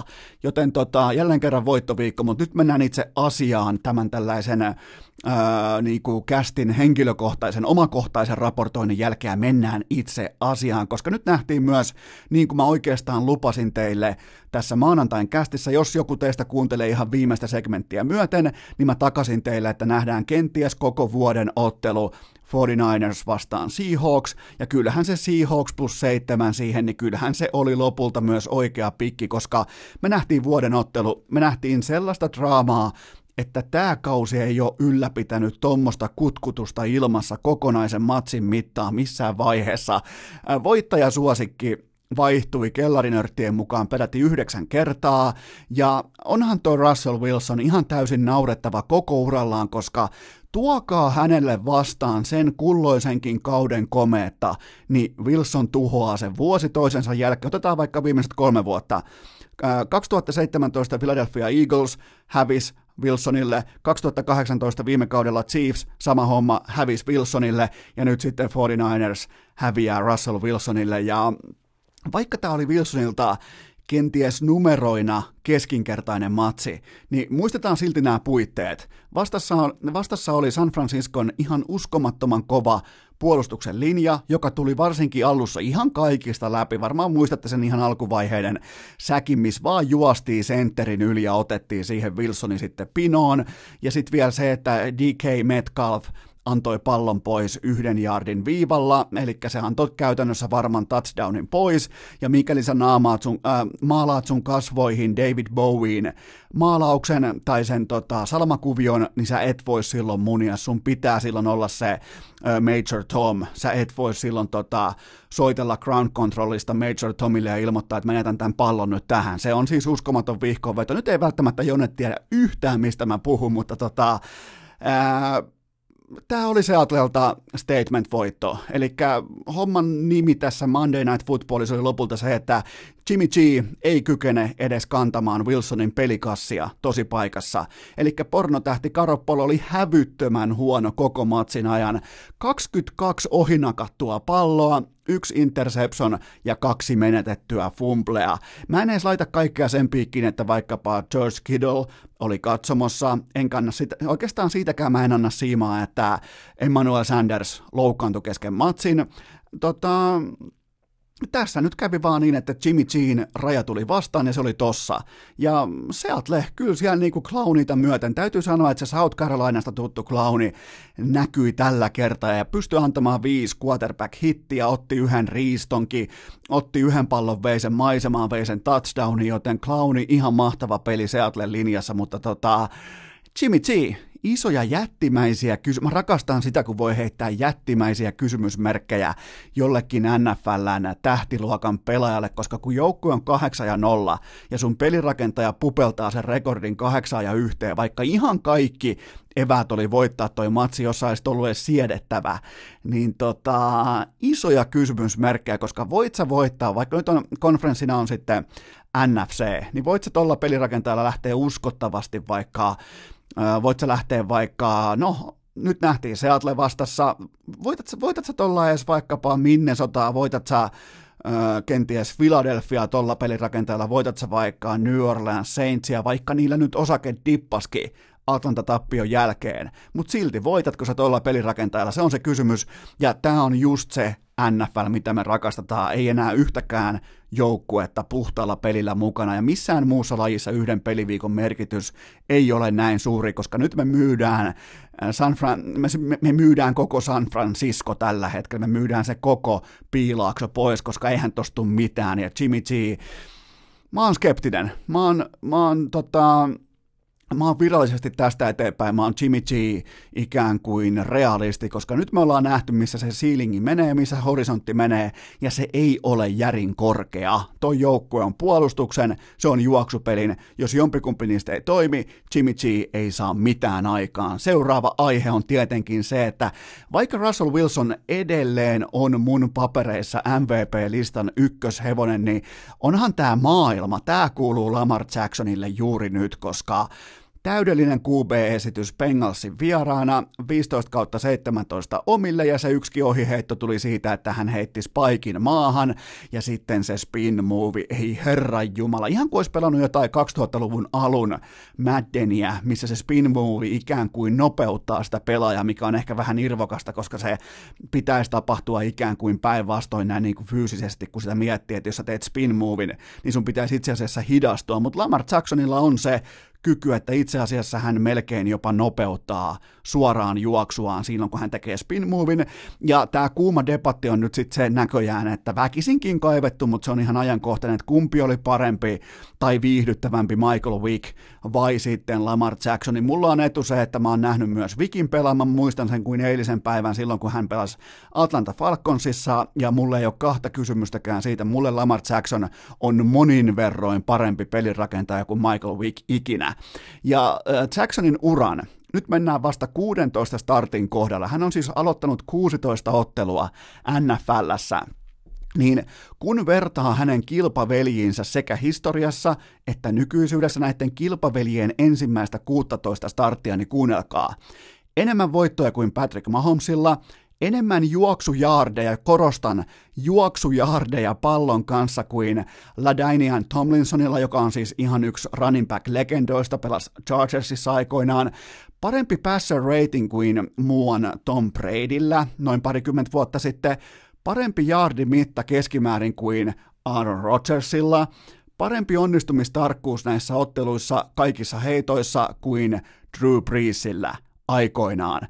Joten tota, todella, todella timanttisen, uskomattoman, maaginen suoritus laita hyökkääjältä, josta piti tulla vielä kaiken lisäksi running backikin. Ja kyllä siinä, jos mietitään, että kun itsekin joskus tulee annettua niin kuin lausuntoja, jotka on sitten ihan täysin väärässä, siis Niitä on nyt osunut pelottavan vähän tähän kästihistoriaan, joka on nyt suurin piirtein vuoden ja kaksi kuukautta pitkä, vuoden ja kuukauden pitkä, mutta on siellä sentään muutama sellainen niin kuin kohtalainen jääkylmä lausunto. Mutta se, kuka sanoi silloin aikoinaan, että draftin aikana, että Lamar Jacksonista ei voi tehdä pelirakentajaan NFL, että hänestä pitää tehdä välittömästi laitahyökkääjä, koska kaikki avut viittaa siihen, että hän pystyy kenties ottamaan rosteripaikan laitahyökkääjänä, mutta ei ikinä pelirakentajana tällä hetkellä. Lamar Jackson koko NFLn viihdyttävin, kenties tehokkain, kenties parhain, kenties myös, mulla ei olisi mitään sitä ongelmaa. Jos tällä hetkellä heitettäisiin vaikka kolikko ilmaan ja tota, toisella puolella olisi Jacksonin naama, toisella puolella olisi Wilsonin naama, niin mulle olisi ihan ok se, että kummin päin se tulee sitten maahan. Et ihan siis se ja sama, että miten päin siinä käy. Molemmat ansaitsee tällä hetkellä mun papereissa MVP pystin ja, ja tota, kukaan muu ei tota tähtiluokkaa ole lähelläkään just nyt, just tällä hetkellä, viikkokymppi takana NFLstä. Seuraava aihe. Kertokaa mulle tämän sunnuntain jälkeen, että nyt on käsillä, mennään, kelataan vaikka pikakelausta pari kuukautta eteenpäin ja meillä on käsillä meillä on AFC-konferenssin ratkaisuottelut. Mukana on melko varmasti Patriots, nämä Patriots, Chiefs, Ravens, Texans, niin kertokaa mulle nyt hyvät ystävät siellä toisella puolella nauhoituslaitetta, että miten Kansas Cityn puolustus pysäyttää Baltimoren tai Houstonin. Mä voin heittää tuohon jopa Patriotsinkin, ei välttämättä edes tarvi, mutta miten se pysäyttää etenkin Baltimoren tai Houstonin? Ja mun vastaus on hyvin yksi, yksiselitteinen, ei mitenkään. Patrick Mahomes tuli takaisin Titansia vastaan ehkä vähän etuajassa loukkaantumisen jälkeen. Hän löi tauluun 446 yardia, kolme touchdownia, nolla interceptionia, pallo omilla 38 minuuttia ja tärkeimmässä tilastossa on tappio. Tennessee vitun Titans löi 35 paunaa Kansas Cityn puolustuksen tauluun ja ne piti palloa yhteensä 22 minuuttia. Ryan Tannehillin passer rating oli 134 ja Derrick Henry Henry, miksi mä sanoin sen samalla tavalla kuin Tyrion Henry? Okei, okay. Derrick Henry juos 188 jardia maata pitkin, eli äh, kokonaisuudessa toi niin Tennesseen rushing gamein average oli 8,7 jardia per pyrähdys, joten tota, ihan siis käsittämättömiä numeroita, ja äh, mä uskallan jopa tältä pohjalta nyt ilmoittaa, että jos Tennessee Titans laittaa sut noin pahasti istumaan, niin tää oli tässä. Koska Patrick Mahomes ei pysty tosta kuitenkaan, vaikka se on yliihminen, vaikka se on, se on ansaitusti hallitseva MVP, niin alkaa kuulkaa olla niin kuin ihan jo, jos et sä 38 minuuttia sä pystyt pinoamaan sen liikin 500 jardia, mutta jos vastustaja tekee 22 minuuttiin, se tekee 35 paunaa, ja siitäkin juoksujardeja pelkästään yhdellä pelaajalla 188, niin se on jotain todellakin äärimmäisen huolestuttavaa ja mä oon jopa tällä hetkellä uskalla jopa ekaa kertaa miettiä asiaa tai maailmaa niin päin, että tota, mitä jos Kansas City ei voita divisionaa? Mitä jos ne ei voita edes AFC-vestiä? Mitä jos ne ei voita edes omaa divariaan? Sekin on nimittäin käynyt nyt tässä ihan lähisekuntteina mielessä, mutta saa nähdä miten käy. Mä kuitenkin myyn tällä hetkellä voimakkaasti mun osakkeita, mitä tulee Kansas City Chiefsiin. Seuraava aihe on se, että mä en vielä kysy, mutta mä kuulen kuinka tuossa Alepan nurkilla kysellään jo. Mä joudun sen nyt tuomaan tänne myös julki. Alepan nurkilla nimittäin kysellään, että pitäisikö New Orleans Saintsin heittää Drew Brees takaisin sidelineille ja jatkaa Teddy Bridgewaterilla eteenpäin, koska sinne kun tuli nyt kuitenkin Domelle tuli koko NFL naurun aihe, mitä tulee, tulee puolustuspelaamiseen, Atlanta Falcons ja toi joukkue ettei yhtään touchdownia, se tuottaa kolme field goalia, se ei saa yhtään mitään aikaan, ja kaikki Drew Breesin numerot on ihan silkkaa, käsittämätöntä hevosen paska roskaa, third downilla muun muassa 3 kautta 12 onnistumiset, joten tota, olisiko syytä palata Teddy Bridgewateri, koska mitä jos hän onkin heidän ikioma Nick Foles, koska Uh, Bridgewater, vaikka mä en ikinä tule sanomaan teille, että Teddy on nyt parempi pelirakentaja isossa kuvassa kuin uh, Drew Brees, mutta silti koko sen ajan, mitä hän oli siinä takana, mitä Teddy oli pallossa kiinni, toi joukku oli koko liikan paras porukka,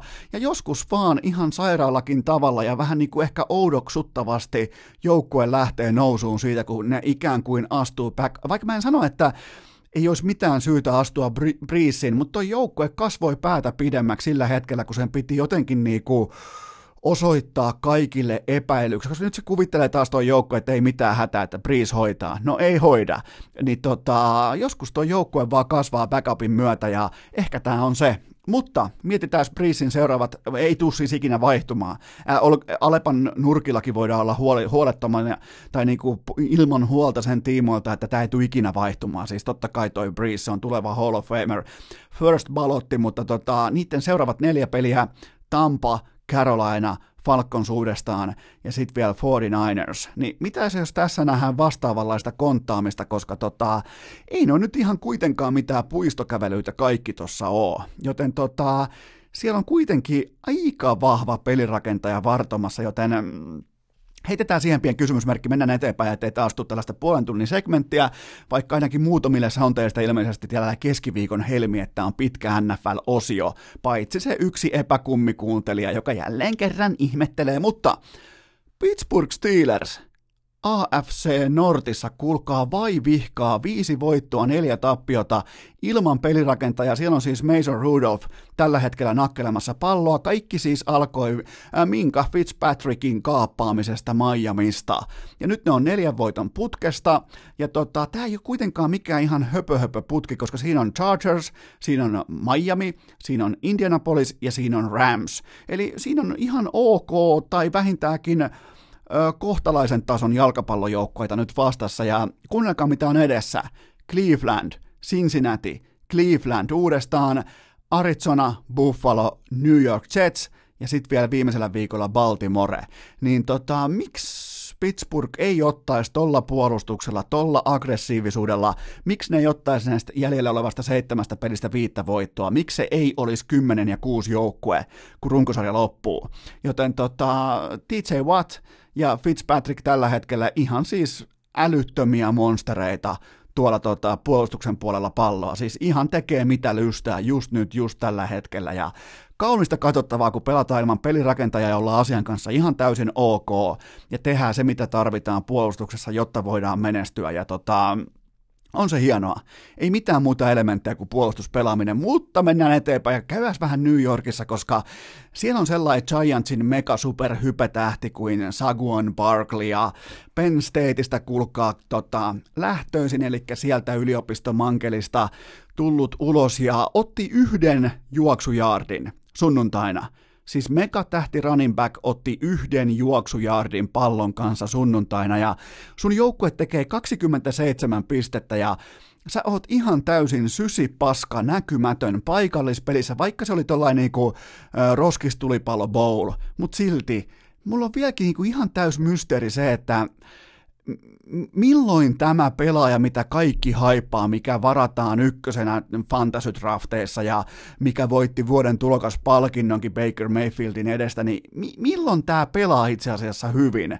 Ihan siis pelkkä urheiluruutu highlight homer, home run tyyppinen hypejuna, ei osaa blokata edes kohtalaisesti, mutta ne reidet, niistä saa kuulkaa hienoja slow motion kuvia, kun se lämmittelee reisiä ja pitää sellaisia pyöräilysortseja jalassa alkulämmittelyissä ja tota, ähm, ihan siis tällä hetkellä tarpeetonta spin move-nappulan painamista. Se ei johda mihinkään. Ja mulle on siis, mä uskallan jopa tällä hetkellä väittää, että Lamar Jackson on parempi running back kuin Saguan Barkley jonka pitäisi olla ikään kuin running backien megatähti tuohon sarjaan, mutta mä en ole nähnyt, mä en ole nähnyt taas pitkään aikaan yhtään mitään. Mä en oikeastaan nähnyt koko hänen NFL-urallaan sillä tavalla mitään, mitä mä voisin olettaa, kun jokainen lööppi ja otsikko huutaa, kuinka on supertähti, mutta seuraava running back, taas tuli se viikko vastaan, kun Ezekiel Eliot on hidas ja paska. 20 pallon kantoa yhteensä 47 yardia ja ratkaisuhetkillä, kun piti tuottaa joukkueelle touchdowni, vaikka se oli siis ihan käsittämättömän sysypaskaa playcallausta, niin silti kahdella yrityksellä yhteensä nolla jardia. Saattoi olla muuten myös miinus yksi jardia yhteensä, mutta tota, äh, ihan siis tollain trikooseen paskantaminen 90 miljoonan mieheltä, ja Dak Prescott on oikeastaan ihan ainoa syy tällä hetkellä, minkä takia mä en hautaa Dallasia. Mä oon hehkuttanut, mä oon haudannut, mä oon hehkuttanut, mä oon haudannut tällä kaudella Dallas Cowboysia, mutta kyllä toi Prescott kuitenkin antaa uskoa siitä, että tosta voi tulla vielä jotain, koska se pelastaa ihan timanttisen ottelun 397 jardia ilmaa pitkin, Minnesotan todella hyvää puolustusta vastaan, ja Dallas on nyt siis 5 ja 4, 5 voittoa, 4 tappioita, ja kuunnelkaa mitä on edessä. Detroit, Patriots, Buffalo, Chicago, Rams, Eagles ja Redskins. Se on kuulkaa aika paha tota, se on aika paha, nimittäin Philadelphialla on sama rekordi, niilläkin on viisi voittoa, neljä tappiota, mutta niiltä mä pystyin laskemaan, tota, niillä on kolme lopuista olevista peleistä, niillä on kolme vielä niin ihan totaalista räsynukkepeliä, edessä, joten tota, toi menee jännittäväksi tämä koko NFC East, ja niin pitää mennäkin, siellä on kaksi huippuorganisaatiota, ja loput on sitten ihan nauru, naurun alhaisia, tota, naurunalaisia porukoita, joten tota, mutta mä, mä, mulla on nyt tällä hetkellä Coach Koikkalaisen osalta sellainen vipa, eli Eaglesin osalta sellainen tuntuma, että se onkin Eagles, joka ton divisionan voittaa, mutta ei sanota kuitenkaan vielä mitään, sanotaan vain se, että Ezekiel Elliot on hidas ja paska ja ylipalkattu. Sitten vielä viimeisenä aiheena Minnesota Vikingsin running back Dalvin Cook, hän ei ole hidas eikä paska. Itse asiassa hänet voisi tällä hetkellä nostaa jopa MVP-keskusteluun. Jos MVPksi voisi valita jonkun muun kuin äh, quarterbackin, niin se voisi olla melkein Dalvin Cook, mutta tota, onko jopa liikan dynaamisin pallonjuoksija just nyt? Ehkä Jacksonin ohella kyllä varmasti on, ja yhteensä 183 jardia palloa eteenpäin maassa ja ilmassa Dallas Cowboysin puolustusta vastaan vieraskentällä, ja kyllä täytyy vielä sekin sanoa, että Primetime Cousins, eli Kirk Cousins, otti vihdoin sen ison jättimäisen voiton Sunday Night Football, ja pystyy tekemään 20, 28 pinnaa vieraskentällä, voittaa 28-24 Dallas Cowboysin, niin se oli vahva merkki, ja mä oon jopa vähän niin kuin oottanut, että kyllä toikin väkisinkin jostain vaiheessa voittaa toi jätkä, mutta Minnesota on tällä hetkellä 10 matsin jälkeen seitsemän voittoa, kolme tappiota ja loppuohjelma takaa vähintään, vähintään siis ehdottomasti vähintään 10 voiton kauden. 11, 12, miten nyt ikinä lopulta onkin, mutta 10 tulee vähintään. Joten tota, sellainen NFL-katsaus, 26 minuuttia tuhottu taas teidän kelloa. Miettikää tässä ajassa Tennessee fucking Titans olisi tehnyt Kansas Cityä vastaan 35 pinnaa. Tässä ajassa, kun te kuuntelitte tämän, joten Chiefs on ulkona Super Bowl-mittelöstä ja ensi sunnuntaina sitten taas Baltimore vastaan Houston, Philadelphia vastaan New England, joten jatketaan perjantaina NFL-katsauksia tai jatketaan nimenomaan urheilukästin pikkejä ja odotetaan ja pelätään sitä, että milloin tulee se 0 kautta kolme viikko vai tuleeko sitä ollenkaan, mutta tässä oli tämän keskiviikon NFL mega-katsaus. Seuraavaksi vuorossa keskiviikon tarpeeton top 5 listaus. Mikäli haluat jatkossa aiheesta listan, niin inbox on sinua varten auki. Viime viikon keskiviikon tarpeeton top 5 listaus oli näemmä suuren yleisön suosikki, koska siis haettiin numeroita, haettiin numeromuistia, haettiin numeroiden muistisääntöjä, ja nehän löytyy urheilufaneille aina urheilun ytimestä, joten tota, sieltä tuli varmaan, heitetään nyt vaikka sata viestiä liittyen aiheeseen, että miten te teette teidän numeromuistikoodeja ja miten te muistelette pelipaitojen numeroita suhteessa vaikka teidän ovikoodeihin, pankkitunnuksiin, mihin tahansa tahansa, niin siitä pisteet se näköjään osui ja upposi, mutta otetaan tällä kertaa nyt ihan ripauksen verran tarpeellisempi top 5 listaus, koska tämä tilanne, aika ja paikka sitä vaatii osakseen, koska NHL-kaudesta on nyt noin niinku kevyesti matemaattista kaavaa pyöritellen tai venyttäen neljäs osa takana. Eli suurin piirtein 25 pinnaa on nyt louhittu, vähän riippuen joukkueesta, miten on katalogi käännetty, miten on ottelukatalogi pedattu, mutta suurin piirtein tullaan siihen Crowiin, että tiedetään jo vähän jostakin jotain. Joten tota, mä oon tätä pitkään pohtinut ja mä teen sen nyt, nimittäin just tällä hetkellä, tänä keskiviikkona, NHLn Calder Trophy kilpailu, eli viisi parasta mun papereissa parasta tulokasta. Ja se on todettava vielä, että kuten tiedätte, veskareita ei oteta mukaan, se on urheilukästin tällä ei ihan perusnyrkkisääntö kaikkeen elämään. Veskarit on lähtökohtaisestikin jo niin outoja, että ne voi perustaa omia poikakerhojaan sitten jonnekin aivan muualle, tehdään vaikka veskari, veskarilistauksista erillinen jakso, jota ei koskaan julkaista, joten fuck veskarit ja mennään kenttäpelaajilla. Ja tässä on siis tarpeeton top 5 listaus NHLn tulokaspelaajat juuri nyt, juuri tänään. Siellä viisi. Ethan Bear, Edmonton Oilers. 22-vuotias, joten vähän normaalia tulokasta vanhempi, mutta hän oli jo tyytynyt kertaalleen ihan totaaliseen tällaiseen ää, rautaliiga-elämään, AHL-elämään, että ajellaan nyt pussilla ja ää, pelaillaan nyt jääkiekkoa, ollaan tyytyväisiä tähän mitä on ja tyydytään tähän tasoon ja vielä mitä. Se teki siis Mindset, mä luin hänen haastattelun, oisko ollut Sportsnetillä, mä luin hänen haastattelunsa, hän sanoi, että tota, ei vaatinut mitään muuta kuin sellainen tietty herääminen nykypäivän realismiin, että minkälaiset pakit pärjää NHLssä, ja sitten se vaan päätti, että se tapahtuu tässä ja nyt, mä otan sen paikan, mä haluan sen paikan, mä käännän mun, se käänsi siis jokaisen kiven vaihto vaikkapa niinku ravintokulttuuria, vaihto niinku ulkona käymistä, lopetti siis kokonaan ilmeisesti ulkona käymisen, vaihtoi oluen vaikkapa palautumisjuomaan ja näin poispäin, ja nyt sitten Edmontonin voittavan jääkiekkojoukkueen takalinjoilla 21 minuuttia per peli, joka on siis todella iso pelimäärä tulokaspuolustajalle, mutta tässä näkee, kun tehdään päätöksiä, lähdetään linjaamaan omaa ryhtiä uusiksi, niin joskus saadaan myös tuloksia ulos. Joten tota, siellä viisi Ethan Bear, ja muutenkin mun mielestä kaunis tarina, ihan täysin otsikoiden ulkopuolella, mutta silti tota, jos sä pystyt läntisen konferenssin joukkueessa numero kaksi, joka on tällä hetkellä siis siellä kaksi lännessä, sä painat sieltä tuommoisen 21 minuuttia tauluun laadukasta jääkiekkoa ilman mitään siis tilasta loistoakaan, niin se on mun mielestä noheva, se on jämäkkä suoritus. Siellä neljä, Victor Olofsson, Buffalo.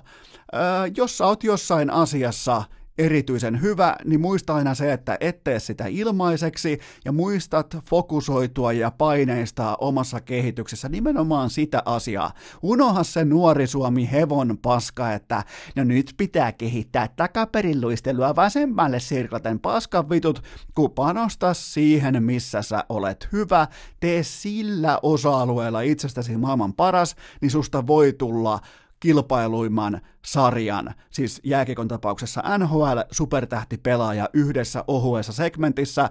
Mä puhun tietenkin YV-pelaamisesta.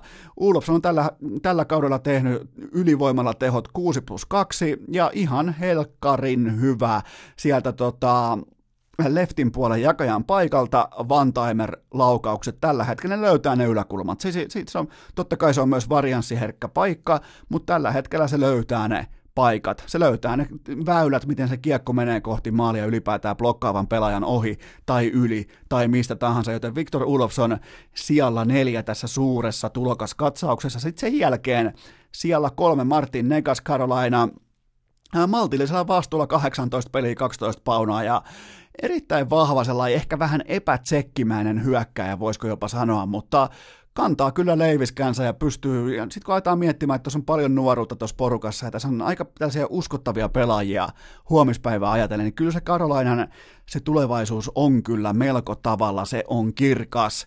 Siellä kaksi Hughesin veljeksistä se parempi, eli Quinn Hughes, Vancouverissa pakki 18 peliä 2 plus 10, ja kiekolliset avut ihan siis silkkaa timanttia, että pelaa paljon, vuotaa jonkin verran omiin, mutta silti se, jos toi organisaatio ottaa siis fiksuja kehityksellisiä riskejä, niin tämä jatkuu samanlaisena koko loppukauden, koska eihän toi mistään Stanley Cupista pelaa toi joukko. Et toi pelaa siitä, että Pettersson saa helvetisti vastuuta, toi pelaa siitä, että Jyts astuu välittömästi supertähti ikkunaan seuraavien vuosien aikana, niin sen jälkeen voidaan haaveilla menestyksestä. Joten tota, todella vakuuttava saapuminen NHL ja todella, todella hyvä puolustaja pystyy tekemään jopa sellaista, niin kuin mä sanoin aikaisemminkin jo, että niin kuin Miro Heiskas-tyyppistä ää, tilanteista valumista pois omalta alueelta kerran kiekon. Se on kuitenkin se standardi, mitä mä katsoin, että miten sä pystyt tuomaan kiekkoa, miten sä pystyt avaamaan peliä siinä ihan täyden niin kuin apinan sirkusprässin alaisena, ja toi jätkä pystyy siihen.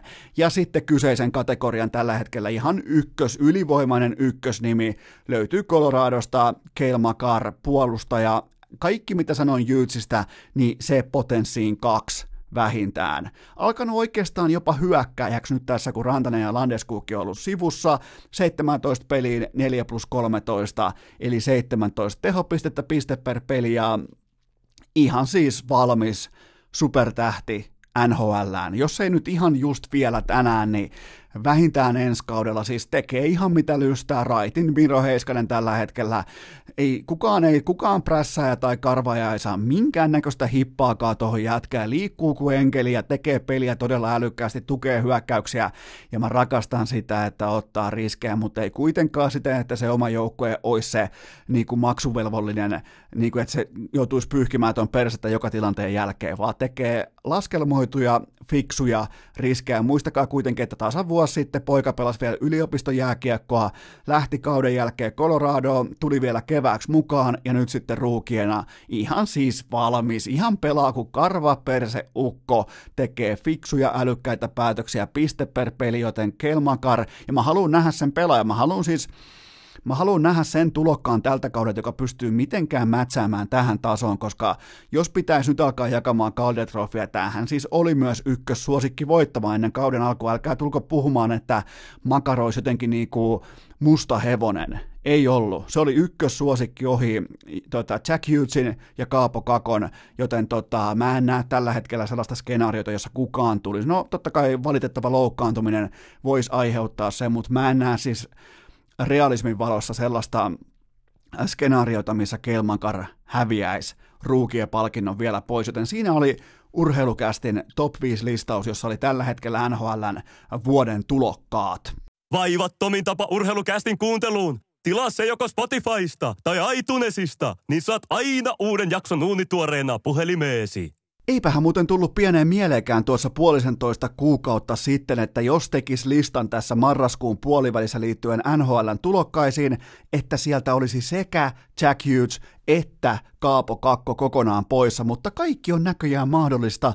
Urheilu on urheilua ja tämä keskiviikon urheilukästi on lopun rundownia lukuun ottamatta kirjoissa ja kansissa. Ja mikäli tykkäät, suosittele kaverille, suosittele vain yhdelle, suosittele vaikka sille, kenen kanssa menet tällä viikolla ulkojäille, koska nyt alkaa ainakin niinku, äh, Jyväskylää pohjoisemmassa alkaa näyttää aika hyvältä toi ulkojääkulttuuri, joten suosittele urheilukästiä yhdelle friendille, älä kahdelle, tiedät syyn itsekin, mutta Slaatan Ibrahimovic ei pelaakaan perpossa lentopalloa toisin kuin urheilukäst virheellisesti väitti, vaan hän pelaa totta kai Raision loimussa, koska kyllähän sitä piti mennä Turun suuntaan, että saatiin iso kukkaro käteen, jotta saatiin hankittua Slaattan joukkueen sotisovaan. Ja eli nyt voidaan myös lukea rivien välistä tällainen tilanne, että Turussa on sittenkin syytä mennä katsomaan urheilua. TPS ei ole sitä pystynyt tarjoamaan viimeisen ainakaan sanotaan nyt yhdeksän vuoteen, joten nyt vihdoin vaikuttaa siltä, että Slaattanin mukaan tulon myötä Raision loimu astuu jopa tällaiseen urheilukästin kategorian tuntumaan. Ja onhan se nyt hienoa, kun tulee tällainen tota, vaikka siitä Tukholman suunnalta. Melkein jopa tarvittaessa Malmööstäkin tulee Turkuun vain pienen lyhyen yksityiskoneen lennon verran, niin onhan se hienoa kokonaan ylipäätään suomalaiselle lentopallolle, että Zlatan Ibrahimovicin kaltainen megatähti tulee pelaamaan nimenomaan omaa rakasta kakkoslajiaan ja nimenomaan raisioon. Mun kaverilla on muuten hieno sanonta, se tarkoittaa sitä, että, tai siis että se sanonta menee näin, että joku ihminen kasvattaa itselleen takaraision, niin se tarkoittaa sitä, että joku äh, päättää ilmeisesti pitää parturiaan panttivankina ja kasvattaa itselleen sellaista pienimuotoista äh, vahingossa kasvavaa takatukkaa. Se tarkoittaa sitä, että on takaraisio, joten tota, tässä oli myös kaikki se, mitä tiedän raision loimusta, eli siellä on Slaatan ja siellä on myös toivottavasti erittäin vahva takaraisio kulttuuri elossa ja voimissa. Otetaan seurantaa seuraavissa kästeissä se, että miten Slaatan pelaa ja miten Raision loimu etenee kohti vääjäämätöntä finaalitaistelua ettaa vastaan. Mutta se on sitten kevään asioita, mennään eteenpäin ja se on tietenkin se, että salibändimaa, äh, salibändimaajoukkueen Mäntysuopa veljet Niko Salo ja Sami Juhansson kolme kaappia, kuulkaa Ruottia vastaan. Se, Suomi otti päänahan ja millä numerolla totta kai 6-5, eli tämä Foppa show aikoinaan Helsingissä 2004, se on nyt kuitattu. Se on virallisesti historiaa, joten tota, Suomen salibändimaajoukkue teki sen, mitä pitikin, joten voitti Ruotsin nimenomaan 6-5. Ja Mäntysuopa veljet kolme kaappia. Ja oikeastaan tämä tekee varmaan aika hyvää klassikin supertähtipelaajille, että voittaa välillä yksittäisen ottelun yhdellä maalilla, koska tällä hetkellä klassik voittaa sählyliikassa pelinsä keskimäärin 10-3. Kyllä kuulit ihan oikein 10-3. Joten tota, Juhansson tällä hetkellä, nyt kun siirrytään kohti taas sarjakausi jatkuu, niin siellä on se hattu temppu per pelitempo voimissaan, joten se otetaan seurantaa ja tietenkin myös, ja mä muuten huomasin, että Niko Salolla on todella voimakas, silloin turkoosi lapa mailassa, ja sitten siellä on sellaiset metsurilasit päässä, kun se pelaa. Mä laitoin aina, oliko NBA 2000 2006 tai 2005. Ei, se oli muuten NBA 2003. Mä laitoin aina mun pelaajalle, joka oli siis maksimimittainen, se oli maksimipainoinen, se oli tota, mä yritin tehdä sitä maksimaalisesti mun oman näköisen, ja mulla oli kans aina tällaiset metsurin lasit päässä, joten on meis jotain samaa tämän klassikin megatähden kanssa, mutta Mäntysuopan veljekset normaalisti seurantaan. Ja sitten käydään e-urheilussa, koska ensi ei mahu enää tuonne niinku sanotaanko, vaikka nyt ei olla niin kuin ystävät ja elämäntapa osion parissa, koska tässä on muun muassa Slaattan, tässä on tota Mäntysuopa veljet mukana, mutta nyt ei niin kuin ensellä ihan riitä omaan segmenttiin enää. Mutta Ilta-Sanomat oli tehnyt mielenkiintoisen selvityksen. Ne oli tutkinut läpi ensin omistuskannan ja sieltähän löytyi nyt sitten osakekirjan muotoisia luurankoja, Aleksi Allu Jalli omistaa koko kioskista 6,5 prosenttia ja Miikka Sani Kemppi jostain syystä jollain helvetin koplauksella omistaa yhden prosentin, joten tota, nyt ei sitten tuotu kavereita pelkästään samalle luokkaretkelle, vaan peräti ihan ruokapöytään asti istumaan. Ja vertailun vuoksi, jotta tämä niinku kääntyy jonkinnäköiseen arkivaloon tämä tilanne, niin jos vaikka ensin menisi tällä hetkellä kaupaksi, sanotaan vaikka maltilliseen, siis e-urheiluorganisaatioksi erittäin maltilliseen 20 miljoonan hintaan, niin Aleksi Allu Jallin osakkeiden arvo on 1,3 miljoonaa euroa, joten Allu siis käyttää oman osakekapitaalinsa voimin todella merkittävää strategista valtaa tuossa organisaatiossa, ja eikä tässä nyt tarvi olla ihan mikään hirveä medio tai joku niinku kaupan alan ö, osakekurssi, pörssi, dosentti, jotta pystyy ymmärtämään, että ketkä ihmiset on mm, kaveri koplauksen ja farssin on suorittanut tuossa ensessä. Mutta tota, se on mitä se on ja, ja tota, se mua vähän huolestuttaa tällä hetkellä, jos vaikka niinku Sani on saatu tuohon mukaan nyt jotenkin tällä yhden prosentin omistussiivulla, niin mitä tuolle hintalapulle käy? Jos kuvitellaan nyt, että se olisi toi täysin hatusta vedetty 20 miljoonaa, niin mitä tuolle hintalapulle käy, jos vaikka tuo joukkue tippuu kakkostieri, kolmostieri, se tippuu kohta pelaamaan vaikka Heinolan lukion ATK-luokkalaisia vastaan. Ja nyt puhutaan siis tietenkin vain Counter-Strikeista, siinä on paljon muitakin eri pelikategorioita, mutta kyllä tuo CS on kuitenkin se lippulaiva. Niin tota, miten tuolle kaikelle käy? Ja oishan se tosi harmi ja surullista, että Aleksi Allu Jalli puna, punaviinilasin ääreltä ilmoittaa, että nyt Aleksi B lähtee vittuun, otetaan tilalle mun kaveri Miikka Kemppi, ja sen jälkeen kaikkien osakekirjat lähtee suoraan kohti lattiaa. Mutta tota, nämä on päätöksiä, nämä, siis, nämä on aikuisten ihmisten ää, keskeisiä päätöksiä sen tiimoilta, että mitkä arvot edellä urheilua viedään eteenpäin, ja Ense on karvansa näyttänyt. Kaverit yli menestyksen, hauskanpito yli kilpaurheilun ja näin poispäin. Se kaikki oli jo tiedossa. Ensellä tuskin tulee olemaan mitään käyttöä pitkään pitkään aikaan, mitä tulee Counter-Strikeen. Seuraavaksi ja viimeiseksi, kun puhuttiin arvoista ja puhuttiin kaikesta siitä, just viitattiin, että mitä Ense edustaa, niin Jääkiekkoliitto, mitä se edusti koko viikonlopun Karjala-turnauksessa? Yhteisöllisyys, kaikki mukaan, diversiteetti, ihan kaikki, siis jääkiekkoa printataan tällä hetkellä ihan kaikille, tuodaan hopeatarjottimella, sympaattisella tarjottimella suoraan silmien eteen, että tossa olisi meidän kiva, mukava, kaikille sopiva jääkiekko. Ja nyt sitten tuli juurikin tiistaina uutinen ulos, että Jääkiekkoliiton liittovaltuusto käsittelee Jukka Toivakan tapauksen. Eikä tämä tapaus on siis se, kun hän päätti vähän ö, ilmeisesti pelata tosielämän ö, Grand Theft Autoa Mikkelissä ja yritti ö, käräjäoikeuden raportin mukaan ajaa parkkipirkon päältä. Joten mä nyt kysyn vaan teiltä, että kun tämä menee käsittelyyn tämä asia, jossa siis liittovaltuusto päättää Toivakan, joka on jääkiekkoliiton varapuheenjohtaja, niin miten helvetissä ne löytäisi skenaarion tai koplauksen, millä Toivakka voisi jatkaa tässä luottamustehtävässä.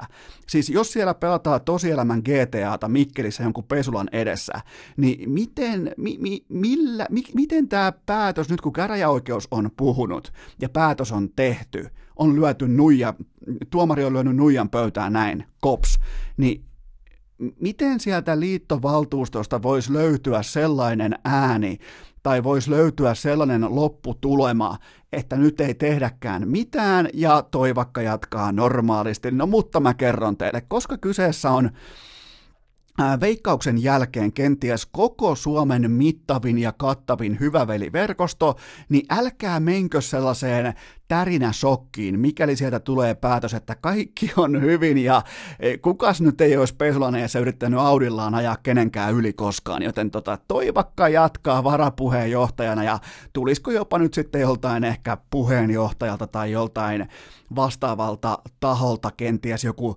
nootti tai kirjallinen varoitus tai jotain vastaavaa, joten älkää menkö tärinä shokkiin, mikäli Toivakka jatkaa normaalisti.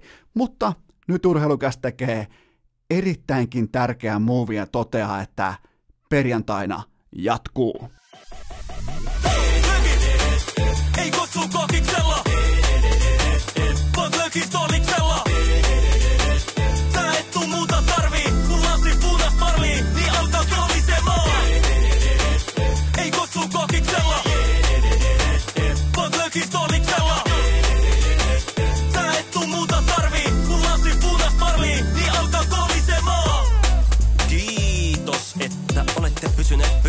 tähänkin asti.